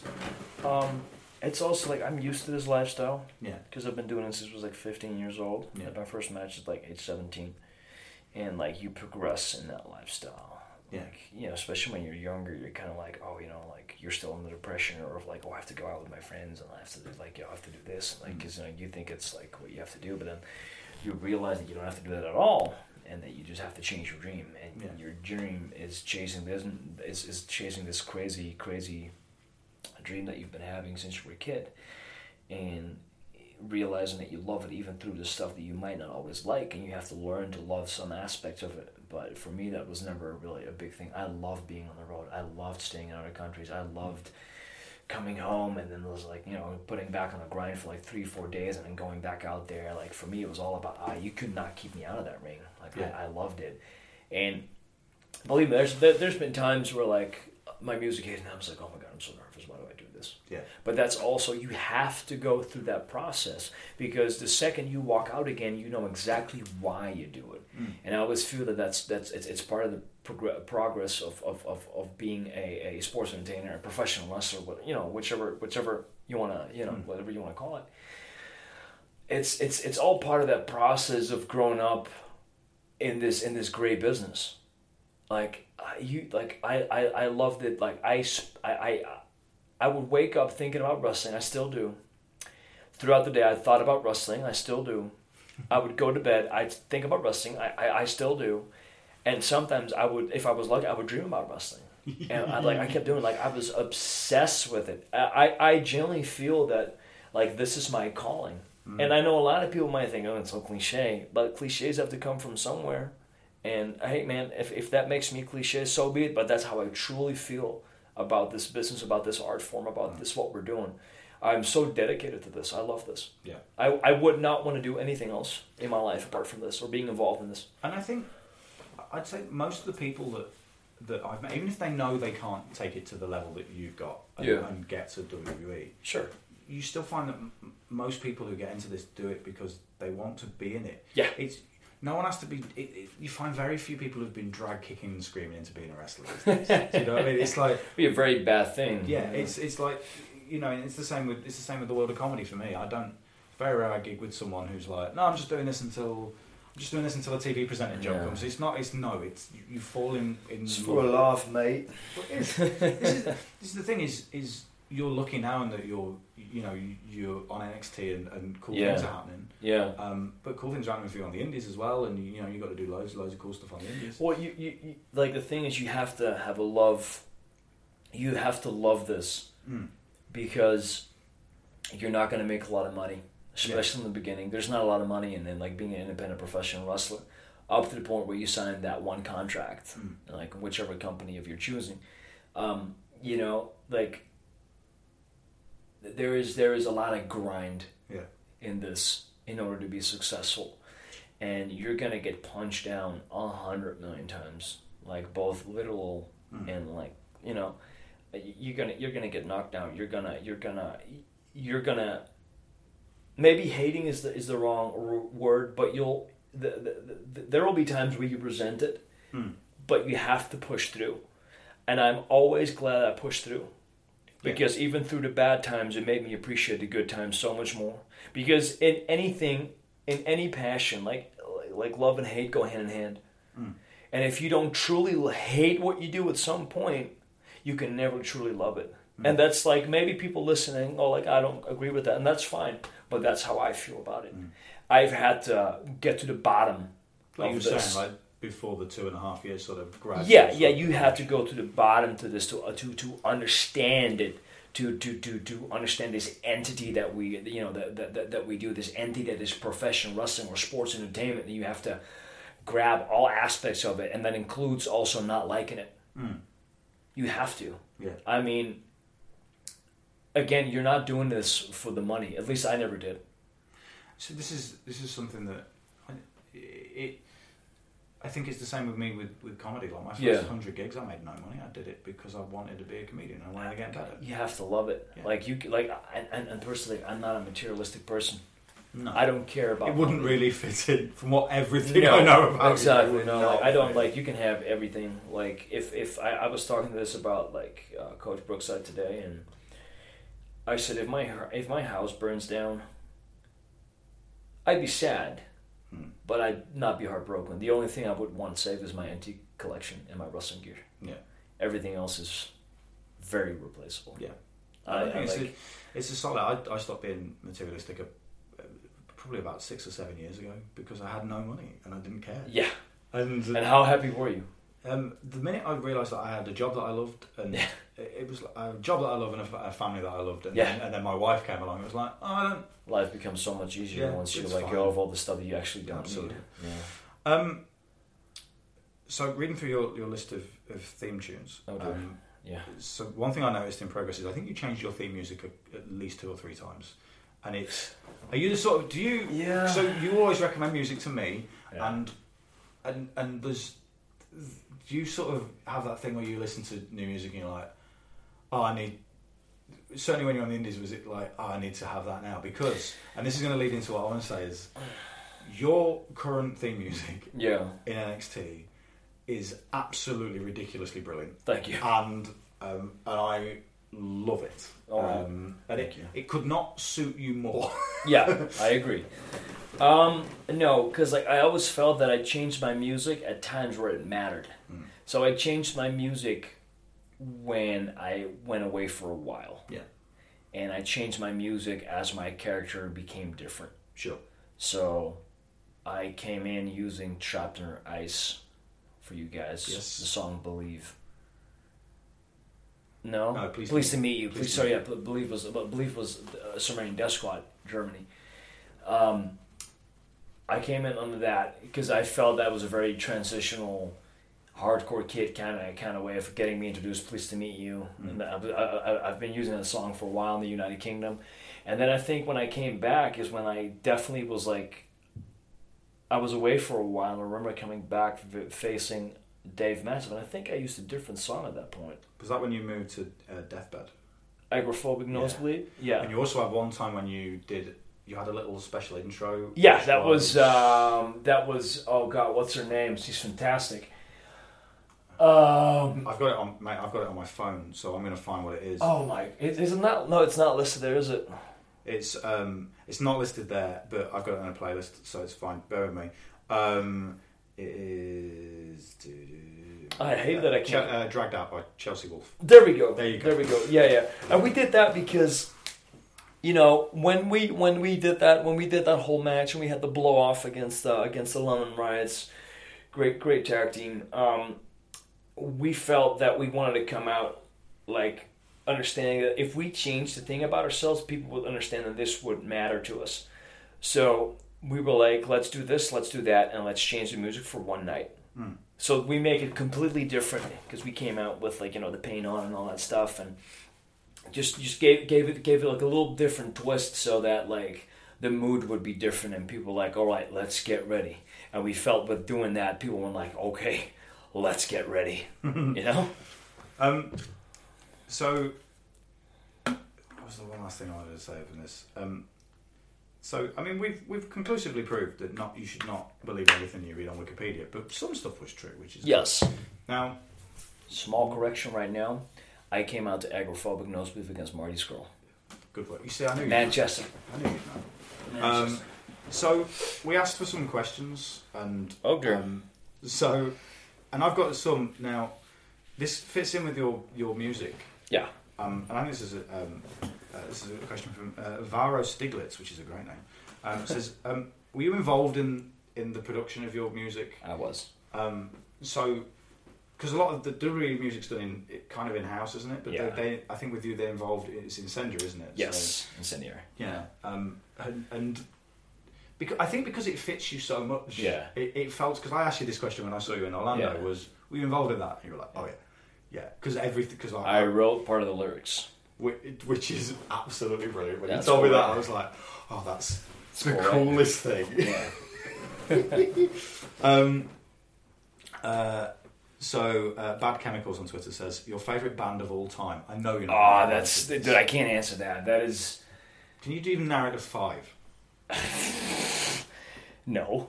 Um, because you, you, you know what I find so difficult about that question is because it is so changeable with me. I'd say Dimmu Borgir, Watain, um, and here we go. Now I'm already lost. Um, my, you know. I'm gonna open. I'm gonna open my phone. You just go through playlists.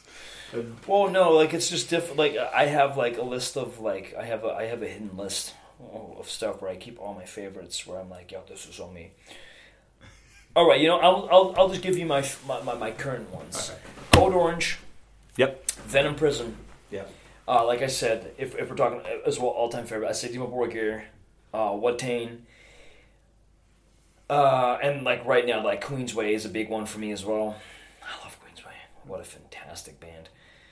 And um, well, if I would have to pick one, It's such a because I know whenever people do do that to me, it's like, oh, but I listen to so much different music. yeah, but it's also like I listen to like twenty different styles of music. I don't only listen to hardcore like black metal and black and hardcore. I listen to like I listen to so much like like, like underground hip hop and jazz music and Yeah. like like you know certain music that's like only confined to like Holland and like it's Um, I've got another question, which is from Dave. It says, "What's the best or quirkiest venue you've ever wrestled in?" Because obviously you've been to all these countries. There's got to be some.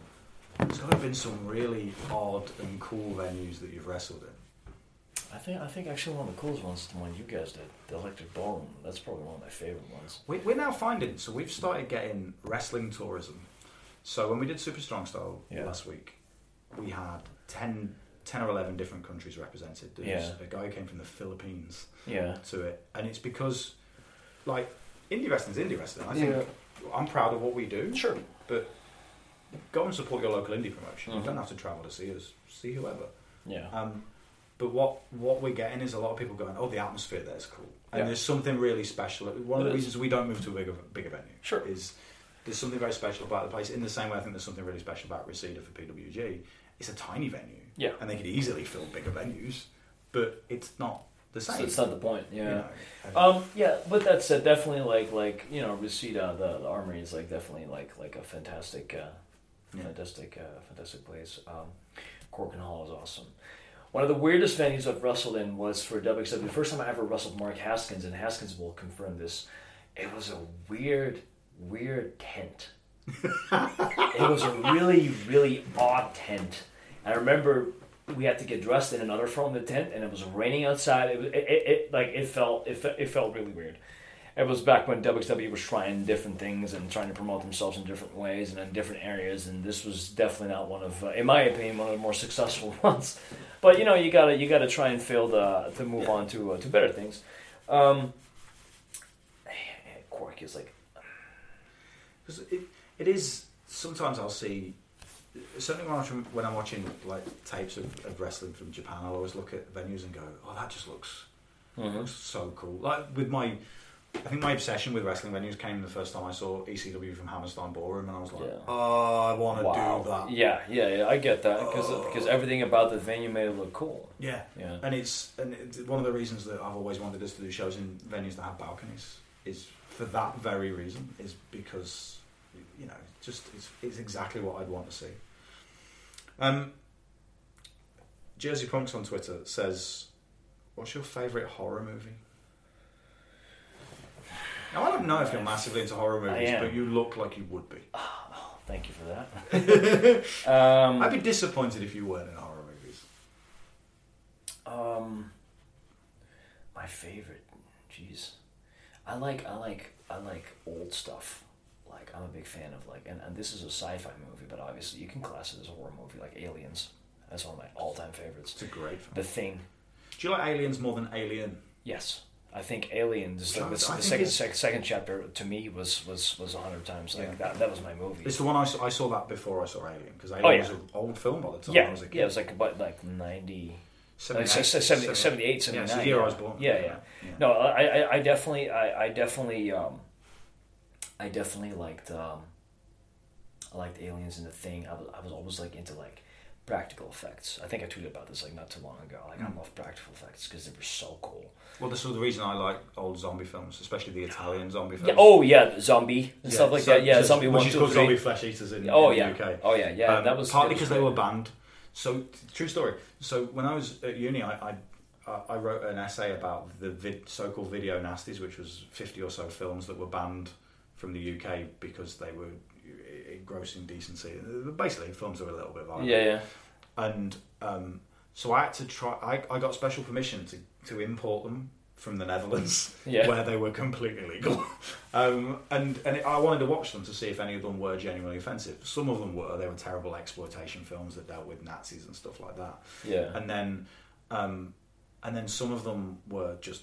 You know, zombie films like like Zombie Flesh Eaters, which has some of the best special effects I've ever seen Yeah. on terrible, you know, Yeah. terrible scripts, Yeah. terrible. Because they used to, low-budget they used to gross me out. Yeah. Because they were like so. Because like, I mean, um, if you if you if you, if you look at CGI, and there's nothing wrong when people see uh, you know using CGI, but for me it was like because I, I grew up in a time where it wasn't as, as saturated as it, as it is now for me. Yeah. Like the practical effects make it so lifelike that you can like feel the pain because you can see the whole thing. Yeah, yeah. I think you're right. There's there's one effect in particular. If you've seen Zombie Flesh Eaters, you know the effect. I mean, that is you watch it and go. No, you mean the the, The the, face splinter, one, the unsplinter splinter, one? Oh, it's always And- that one. It's always that one. and you watch it and go. I have no idea how you did this. It's still Tom, it's Tom Savini, isn't it? So it's Yeah, Tom Savini was great. Um, it's great. Um, so, um, more questions from Twitter. Um, Ross Jenner says, um, uh, "Who or what is your favourite non-metal slash hardcore band or artist?" And you mentioned before, you I know you Like got- non-metal slash non-hardcore. Yeah, so yeah, so basically, Oh, okay. Um, because I know, because like you said before, I know you're into all kinds of different. yeah. So I'd say Ella Fitzgerald uh, with Louis Armstrong because I'm a big I'm a big mark for jazz music. Yeah. Um, City and Colour, they never they never fail to, they never fail me. Yeah. Like he's never done anything that I didn't like. He's done stuff where I had to get used to, but he's never like, you know, he was never like one of those guys. Uh, Forty Watt Sun. Hmm. Uh, very like, you you have to listen to get into them. Um, non-metal, non. Uh, there's a there's and this might this might come to surprise a lot of people. I like uh, a band from Holland called Yellow Claw. Yellow Claw's trap music, and it's it's it's it's it's a form of dance music. sure. Um, but it's not like it's not like the dance music you'd expect it to be. Mm. Uh, I like rhythm, um, and then like I like uh, uh, Jedi Mind Tricks. It's one of my all-time favorite uh, hip hop groups. I used to be a fan of uh, Gang Starr. yeah, oh, yeah. Hard to Earn. It's a Oh, great yeah. album. There we go. Oh, You know. brilliant album. Guru and stuff like that. Wu Tang Clan, GZA, in particular. I mean, everyone's listened to Liquid Swords like a hundred times, Yeah. if not more. Uh, great album. Um, and nothing really pops to mind. Like I'm, I'm pretty sure I'm gonna walk out there going like, "Damn it, I should have said this or I should have said that." But um, whenever you ask me on the, I, I guess the most truthful answers you'll get is when you ask them directly, and I can't really think about the answer too much. Um, I'll do a couple more questions on Sure, Twitter, and then you, you you put it on Instagram as well. So we'll see if there's a couple of questions. I'll have sift through that as well. Um, so, um, ah, let's find one here. Um, um, who? I, I think this is an acceptable question to ask you because Mm-hmm. you, your whole WWE career is in front of you. yeah. Who in WWE right now would you most want to face? And it could be on NXT, it could be in, on the main roster. Who? Bray Wyatt. Bray Wyatt. Yeah. Oh, that'd be sick. Yeah. Oh, that'd be awesome. Yeah. And Randy Orton. That'd be awesome. I uh, I have a lot of admiration and respect for both gentlemen. I've, I've very briefly spoken to Bray Wyatt once and was mesmerised just by talking to him Yes. completely away from wrestling. Yeah. He's he's a dude. He's an awesome human being. The sort of person I'd look at you two and go, "Oh, that they, those guys should be friends." um, he actually like uh, for, for the limited time that I spend with him, I actually get along with him really well. He's a he's a great guy. And then um, one last one from Twitter, um, and this is from uh, Stephen Louch. Says, um, "What were some of the biggest learnings you took from your time on the UK scene?" So obviously you've wrestled all around the world. so all the things that you so took from that. so I, I I think that for the longest time as a starting out professional wrestler I was either trying to be too much the good guy or too much the bad guy. Hmm. In, a- in, in a cliche type of way. I was Yeah. trying to gain a response through nothing that my character should have done. Sure. you know? So what i'm trying to say is I, I feel like i had a lack of character. Yeah. and that's also why I feel that like a lot of people had trouble of like hooking into me because they didn't they have nothing they had nothing to associate themselves with me, and then I kind of started going you know what? I've had this certain way of living I've had this certain way that I was brought up and I had a certain way of thinking why are you trying so hard to be something that you're not whilst you have something that you can use as a, as a person and a human being that is much more relatable to people. So I basically went back to what I loved, and I loved hardcore music, and I was uh, this like unconventional kid, and I used that, and thus came the anti-hero. And the anti-hero started in 2008 in WXW, the hmm. whole Tommy and anti-hero kind of character, and I think that brought me part of my success. And then when I got to the United Kingdom on a more frequent basis, it was ICW, especially Mark Dallas, who kind of went like, do what you want. Hmm. And he gave me a platform to develop a certain character that people are more familiar with because I was able to get more into like the darker side of myself and use much more of that rebellious nature that I that I had uh, into in, in, in, in like you know to present that out to to to the world.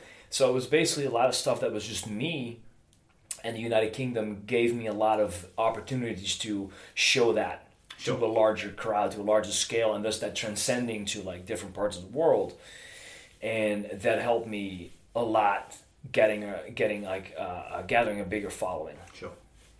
Um, this is from this is from Instagram. It's from, um, Taylor Millard who says, um, "What video games are you currently playing? Obviously, Skyrim's not out on the Nintendo Switch. No, so I'm, I, I've not played Skyrim. I uh, just finished uh, Wildlands. which I'm currently playing and haven't finished. That's fantastic. It's great, and, but again, I was talking to Jimmy Havoc about this. We Yeah. both.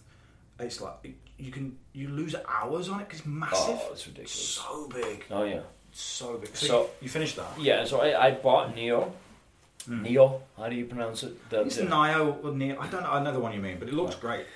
it's great, but it's too difficult for my liking. So it's Dark Souls level difficulty. I'd say Dark Souls is more difficult, but I'm also a very lazy gamer. So like I, I want I want stuff that works with me. I Because I, want know how hard I- you I- work at everything else. It's, it I, saddens I me. gotta, that I gotta be, I gotta be terrible at something, Jim. Um, so- worth, worth ethic wise, I'm terrible at a lot of things, but like work, work ethic wise, um, no. So, I, uh, uh, I, I, I got the game, and like I, I like games that like present a challenge, but don't like, mm, like, like, like make me so desperate for life that I just want to throw them out the window. Yeah. Where I'm like, ah, you know. I, I had enough of this game. Go with like, and, and that that is kind of what what Neo did to me, and I think I think those types of games, because I think I'm somewhere. I'm trying to replace Tenchu and Onimusha, the two Oh, games that I love so much. The, the two genres, the two game Yeah. series. Um, and then people were like, "Oh, you know, like like a Neo was kind of like Onimusha. So I'm like, "All right, let's let's let's get it." And uh, I got it, and I kind of go like after three days of playing, I was like, uh, "This is like I keep dying on the same thing." And I had the same with uh, with Dark Souls. What was the other game called? Blood something. Oh, It was another one. Yeah. It was, it was yeah, yeah, like right about the time when Dark Souls three came out. There was another game coming Blood, out, Bloodborne. Bloodborne, Bloodborne. Yeah. and everything about that game screams you will like it, but then it's so difficult, bro. Like I don't like like I spent money on it, and I'm like, yeah, guys, this is I I can't play this. This is too much. it's there's something it feels like because of um, because of Dark Souls it feels like now that people are, are trying desperately to make games that are deliberately really hard Yeah, and Do it you know- it kind of it kind of it kind of kills the fun for me. secretly I'm going to say this right now a game that's really hard the new Legend of Zelda on the Switch I heard about is It's so difficult it's infuriatingly Yeah, difficult that- that's what I don't like about games anymore. Um, because you know you want to you want a game You Grand like Theft I, Auto I, get, I get, I get. I get to relax, Yeah. not to get wound up. that's one of the reasons I stopped playing Metal Gear Solid 5 was because it was it was getting frustratingly hard Metal Metal Gear Solid Five, and I love Metal Gear. Like Metal Gear is part of my favorite game series, but for me, it stopped at four. right Because like five, I felt I was repeating myself a lot. I felt like I was playing a lot of the same missions, and it was a great thing. But I, I wanted a little bit more diversity. There's a lot of grind in there, isn't there? Which is in a lot of games now. You have to have put a lot of like you have to log in a lot of hours in that. Right. Last question. Mm-hmm. From House of Cats. You're a man who likes a cat. I love cats. Um, I just recently bought one. Um, can we ask the cat's name? Well, so me and the girl in debate over the over the name of the cat. Um, so I want I, I want to call it Frank the Pale Rider, and then um, I think I think she wants to call it uh, Fluffy Bean the First, Nice. which is also it's not bad, but um, I am uh, like like I said we're, we're, we're in debate on on on what, are, what what we should go. So like um, to be continued. Yeah.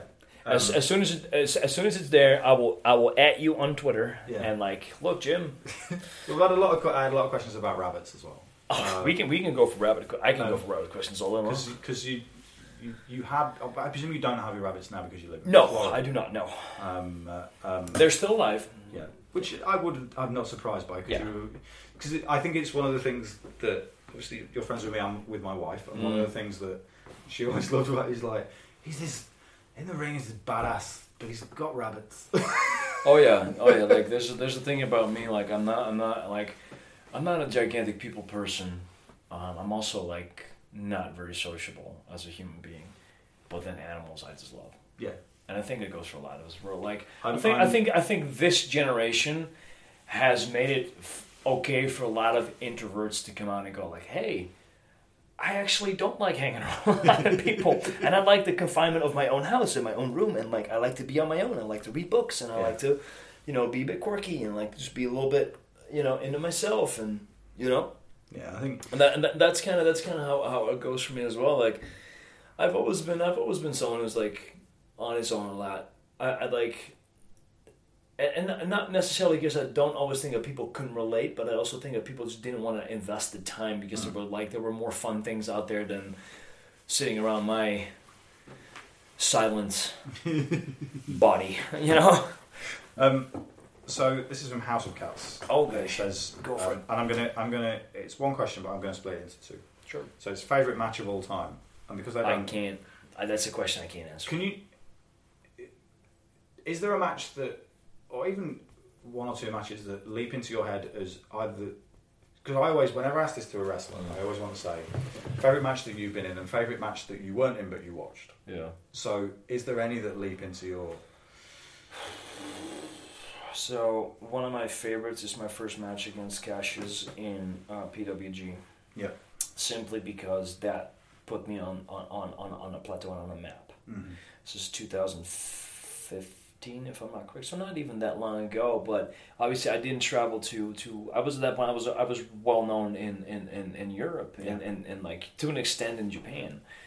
Um, but I hadn't really wrestled that much in uh, in the in the United States. So when I did that match, all of a sudden people were like, "Who's this guy?" You know. So, um, it, it, it, it, it, it was a favorite match for for like a, a, a number of reasons Yeah. and like mainly because it put put me on a on a, on, a platform and like it gave me a lot of like good exposure and like it, it shifted heads towards me and it's always one of those things where I kind of feel like like it, it, it might sound it might sound n- not as positive as me saying it but I always feel that you could tell the level of success by the amount of people that started like emulating him and I feel that after that match that me and Cassius did it was a very new way for a lot of people to view their matches and uh, a lot of my techniques have been distributed amongst UK uh, talent. So I, I think that was a very big turning point in my uh, in my career, where people really saw what I was capable of and like like like what my style defined me as to be, and people were like, oh okay, this guy you know wrestles this way. This I've never seen it done this way before. Look, like you can argue and debate with me as long as you want about strikers, and there's always been great strikers. And I am definitely not the greatest striker of all time, but I will say that I'm one of the more unique ones hmm. because of the stuff that I did and the stuff that I put into, you Yeah. know, professional wrestling. And I think that's what raised a lot of heads towards me because I just used different techniques and I had a different background and I brought things in one from from one background into professional wrestling that people never done before Yeah. Uh, you know, the, the, the, the, bicycle knee strike and stuff like that. No one ever did that before. And people started using that after that a lot as well. And um, I think I think that match put me like on, on the map a lot more than I had before, at least in, in the United States. Sure. And then obviously because it was on, on in PWG, which is you know, you can argue about it, but PWG has that has that following, has that Yeah, gigantic absolutely. independent following, and Sells loads of their DVDs. fans are like super super passionate about like wrestling and like it's it's it's an honor to compete there Mm-hmm. like i generally feel that when i got when i got that email i was like oh wow fantastic. And it's the same whenever anyone I know who works for us gets Yeah. request to go and work there. I'm always so happy because Yeah. it's. I've said this on the podcast. it's, it's of times. fantastic exposure PWG is one of the reasons the progress exists. Yeah. Because me and John watched a PWG DVD, and that's where our initial conversation to start the company came Yeah, from. sure. I've been a fan of them for years. yeah Dozens of their DVDs and Blu-rays. yeah and it, it, it- it's great for a number of reasons because they hit so many markets like they hit so mm. many taste buds there's something there for everyone and same as progress there's something there for everyone Yeah. And then, for my own point, like from what I love watching and what I love watching changes. Like obviously, the system I'm in right now um, makes me watch wrestling a very different way because I've learned so many new things and I'm exposed to such a wild variety of of, of, of sports and entertainment and professional wrestling uh, than I was before. And it makes me appreciate a lot more of the old stuff. It Yeah. makes me appreciate a lot of uh, how some of my colleagues compete. Yeah. Um, so it, it, it switches a lot. Um, I love watching. I love watching uh, Big Daddy Walter. He's one of my all-time favorites to watch. He's he's had one of my favorite matches. Yeah, one of my favorite matches of last year, which was against uh, Cassius, He's he's great. and he had one of my favorite matches this year against Matt Riddle. Oh, yeah. Uh, he's we- he's that guy that can have a great. good moment with everyone, and he understands his style and his his, his, his way of working is is, is so unique. And um, I I love Wesley Blake. Mm. Uh, he used to be in the tag team with Yeah. uh, uh, Buddy Murphy. Wesley is such an underrated guy, Mm. and his his his his work ethic is just mind blowing to me. Yeah. I I gained like I already I already loved watching them, but I gained a ton of respect for the revival. Mm. Um, as locker room leaders and as as as competitors, man, they are. They are they they are they they they are exactly what they say. They are the revival Yeah. you know, and they, they emulate that with their in ring ability so well. Um, so, like I said, like my my my taste for wrestling uh, differs Yeah. than it used to. Like I used to watch Yuji Nagata, and that was one of my favorite things Mm. ever. Like one of my favorite my favorite competitors ever to watch was Yuji Nagata, or or like or Hayabusa. Uh, uh, uh, Guerrero, you know, like all these guys, uh, Robbie Brookside, you know. Um, I used to watch all these all, these guys, and then like once you get into like you know uh, NXT, like you, you get exposed to so much, so much, so many different different things and different characters and different ways of of, of, of, of, competitors and, and competition, and it just it opens your mind up. So like like whenever people ask me what is your like, what is your this, what I never have an answer. I like I find it. What is your favorite album of all time? Pfft, I don't know. It, it, there's a lot of people asking questions like, and I, it's like I know someone who knows you and know how much you like music. You can't just go. No, No. I. I can like just that- about do favorite film, but I can't do. No, I can't do film. that. That's torture. I, I'd have to torture. I have to torture myself in order to like. I would not know. But that goes for my wrestling. That goes for my uh, music. That goes for my movies. That goes for my books. Like I, I, I do not have one definitive favorite of anything. It's, but I think that's a, it's, it's a good thing to have because if you get set in your ways in that way, you, you are. It's like you say, you like twenty different. You like twenty different genres of music at least. There's loads of things you can listen to. It's all. It's all about. It's all about layers. Yeah, Look, it's all about. It's it's it's all about what you're in the mood for. It's all about what hits your button. Like. So many, so many, like is, is, is it weird to say that if you can, I feel that you're not thinking enough. Hmm. Would that would that be a weird assumption? If you can literally pinpoint, well, maybe, that's that's real. Maybe that's really ignorant to say, but like for me, it's like I can't do it because there is so much that I love. yeah, sure. I can't point out one specific album and go like, "Wow, that's the album that changed my entire life." Hmm. I, I can't. And at the same time, I can. But then along the way, there were so many different albums Yeah, that like it. had such an impact on my life and my growth, or just my my, my general, you know, fe- feel good. Hmm. That, that yeah, pu- putting your finger on one thing is like, I I, I, I can't do it. And like, I, I guess that's the same for like wrestling. Yeah, I guess that's the same for like for anything, and like like what goes for you doesn't necessarily go for the for the other person, and they'll have arguments. Like that's also like one of those things where like you can never you can never you can never talk about the the the best because you can only talk about your pers- from from your personal perspective. yeah. And that, and that's the thing is it's personal opinion, but also Yeah. Whenever I've asked, so every wrestler that I've interviewed, I've asked this question. Yeah. um, from yourself to William Regal to the various guys who work in progress and I get a chance to chat to, nearly everybody goes, I can't narrow it down. I can't narrow it down to one. I can maybe get, I maybe get it down to roughly five, but it's and it, everything it changes every single day as well, doesn't it? You, you watch it.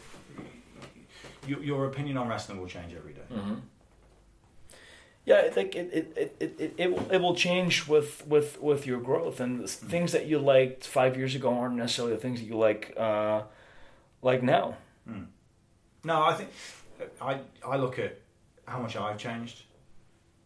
Um, how much I've changed just in, in this from being a wrestling promoter. How much I've changed in terms of what of what I like. Yeah. Because when I started when I started as a wrestling promoter, I was still a very smart fan and I knew what I wanted. Sure. And I was I was Very adamant set on very, what you very wanted, set. yeah. I like it. And then Yeah. the more you learn, the more you get to meet wrestlers, and the more you see the way you work, and, the, and Well, you're like, oh no, no, now I appreciate.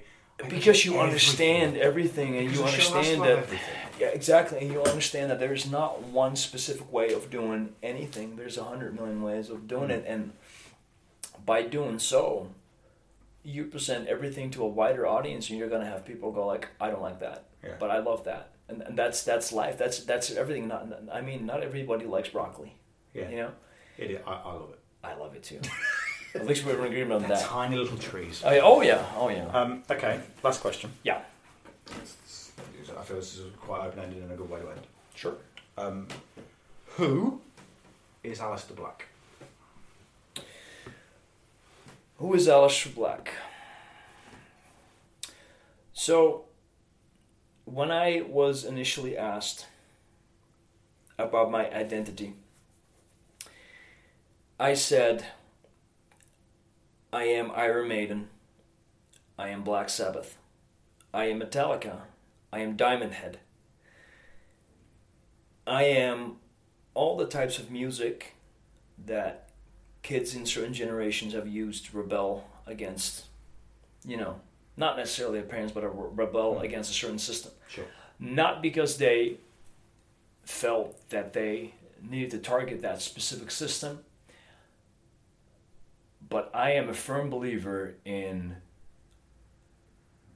being unconventional doesn't mean that you can't be successful. Mm-hmm. So Aleister Black presents a rebellious nature that tells you it's okay to be different. Mm. And that just because you're different doesn't mean that you cannot be successful. And that whatever is in the eye of the of the beholder is, is very is, is, is, is personal. Like you you are what you are. Mm. And that's why the moniker no man's ever truly good, no man's ever truly evil fits so well. I mean, you give me a definition of success, and I'll give you the complete reverse of it and tell you that the other, other side of that would also be success. Mm. We're about to go to a festival with I don't know how many thousands and thousands 70, 80,000 people. of alternative people mm. because they're all attracted to like a certain genre of music, a certain genre of, you know, a, a certain way of living, mm. and you're meant to tell me that that is not success. Mm. That is that is that is the utmost highest form of success. So my thing, what what Aleister Black wants to show the world, is that it's okay to be different. Like you don't have to be conventional. I was never a conventional guy, so why should I be conventional now? And you know, like not everyone is gonna agree with with with with what I am, but that's okay mm. because no man's ever truly good, no man's ever truly evil. You can decide on which side you want to end up. Mm. It's it's okay not to stand behind me. It's okay to to not feel my message and not agree with my message. That's fine. That doesn't make you bad. That doesn't make you good. That makes you you, and that's the whole message of what I am. Be you, because at the end of it, that's all you can do. And I think a lot of people forget that that's an actual thing you can. You don't have to always uh, follow the set code in order to be a successful person in life. I mean, I did and I never did. You know what I mean? I worked the system in my own way Yeah. and that has brought me where I am right now. And I'd say no, okay. You know, I'd say I've done I've done I've done my share of uh, of trial and error, and I've done my share of uh, ups and downs, and and, and, and and making huge mistakes leading up to fantastic opportunities, and like yeah, like even even failing opportunities, and and it's and it's all good. It's all fine. Just as long as you remember that it's all part of the process, and I mean if I if I if I walked into a, into a job interview 15 years ago, being as covered in tattoos as I am right now, people were like, "What? what okay, where's this guy coming from?" And now I'm applauded for it. Yeah. You know, society changes, so the perspective of things changes as well, and I think it's very healthy to keep uh, an open-minded attitude towards anything in this in this in this society in this in this climate that we live in. Um, so yeah, I, I, what was Aleister Black? Aleister Black is just a means to an end to show you that it's okay to be you, no matter what other people tell you. You can always be you, and no matter how hard the struggle is, no matter how hard you feel the norm to change yourself to please other people, that will always be the wrong choice. Always remain yourself, no matter what. Um, we should let people you let people know where you are on the internet. So, Well, if you haven't figured it out by now, um, It is uh, twitter.com slash Aleister Black. Same moniker or name for Instagram, of course. And you can find me on the WWE website under my profile name, of course. And don't forget to check out NXT every Wednesday. and uh, obviously, um, so uh, depending on when this goes out, Leeds Wednesday this week, Oh, yeah. uh, Brighton Thursday, and then download all weekend. Hell yeah. So, Looking uh, forward to it. Um, yeah, I think just just seeing you, just sort of, you know, when you get when you're at a festival, often I've had this when I do comedy, and you get sound bleed from something else. Yeah, yeah. I just imagine you being in the ring and then hearing a band that you like, and you're like, oh, better, better beat this guy quick. I need to go and watch this. Oh, yeah. um, uh, nice one, thanks, man. No problem. Thank you again to Aleister Black for being the guest on Tuesday Night Jaw this week. Um, uh, all being well, there's a pretty awesome episode coming next week as well. I, I must just say, uh, if you're expecting a roundtable this week, I'm dead busy doing wrestling stuff throughout June, and it's going to mean it's going to be difficult for me to be in one place with uh, three or four friends to talk about a wrestling show. Um, so, unfortunately, um, there'll probably be no roundtables this month. There might be if we can sneak one in, but at the minute, there probably isn't going to be. Um, apologies if you love those. We'll still try and do them for the really big shows, but um, my schedule is getting a little bit insane at the moment, um, so it's a bit difficult to do those. So, um, once again, thank you very much to Aleister Black. Uh, make sure you check him out on NXT. Make sure you follow him on Twitter and on Instagram.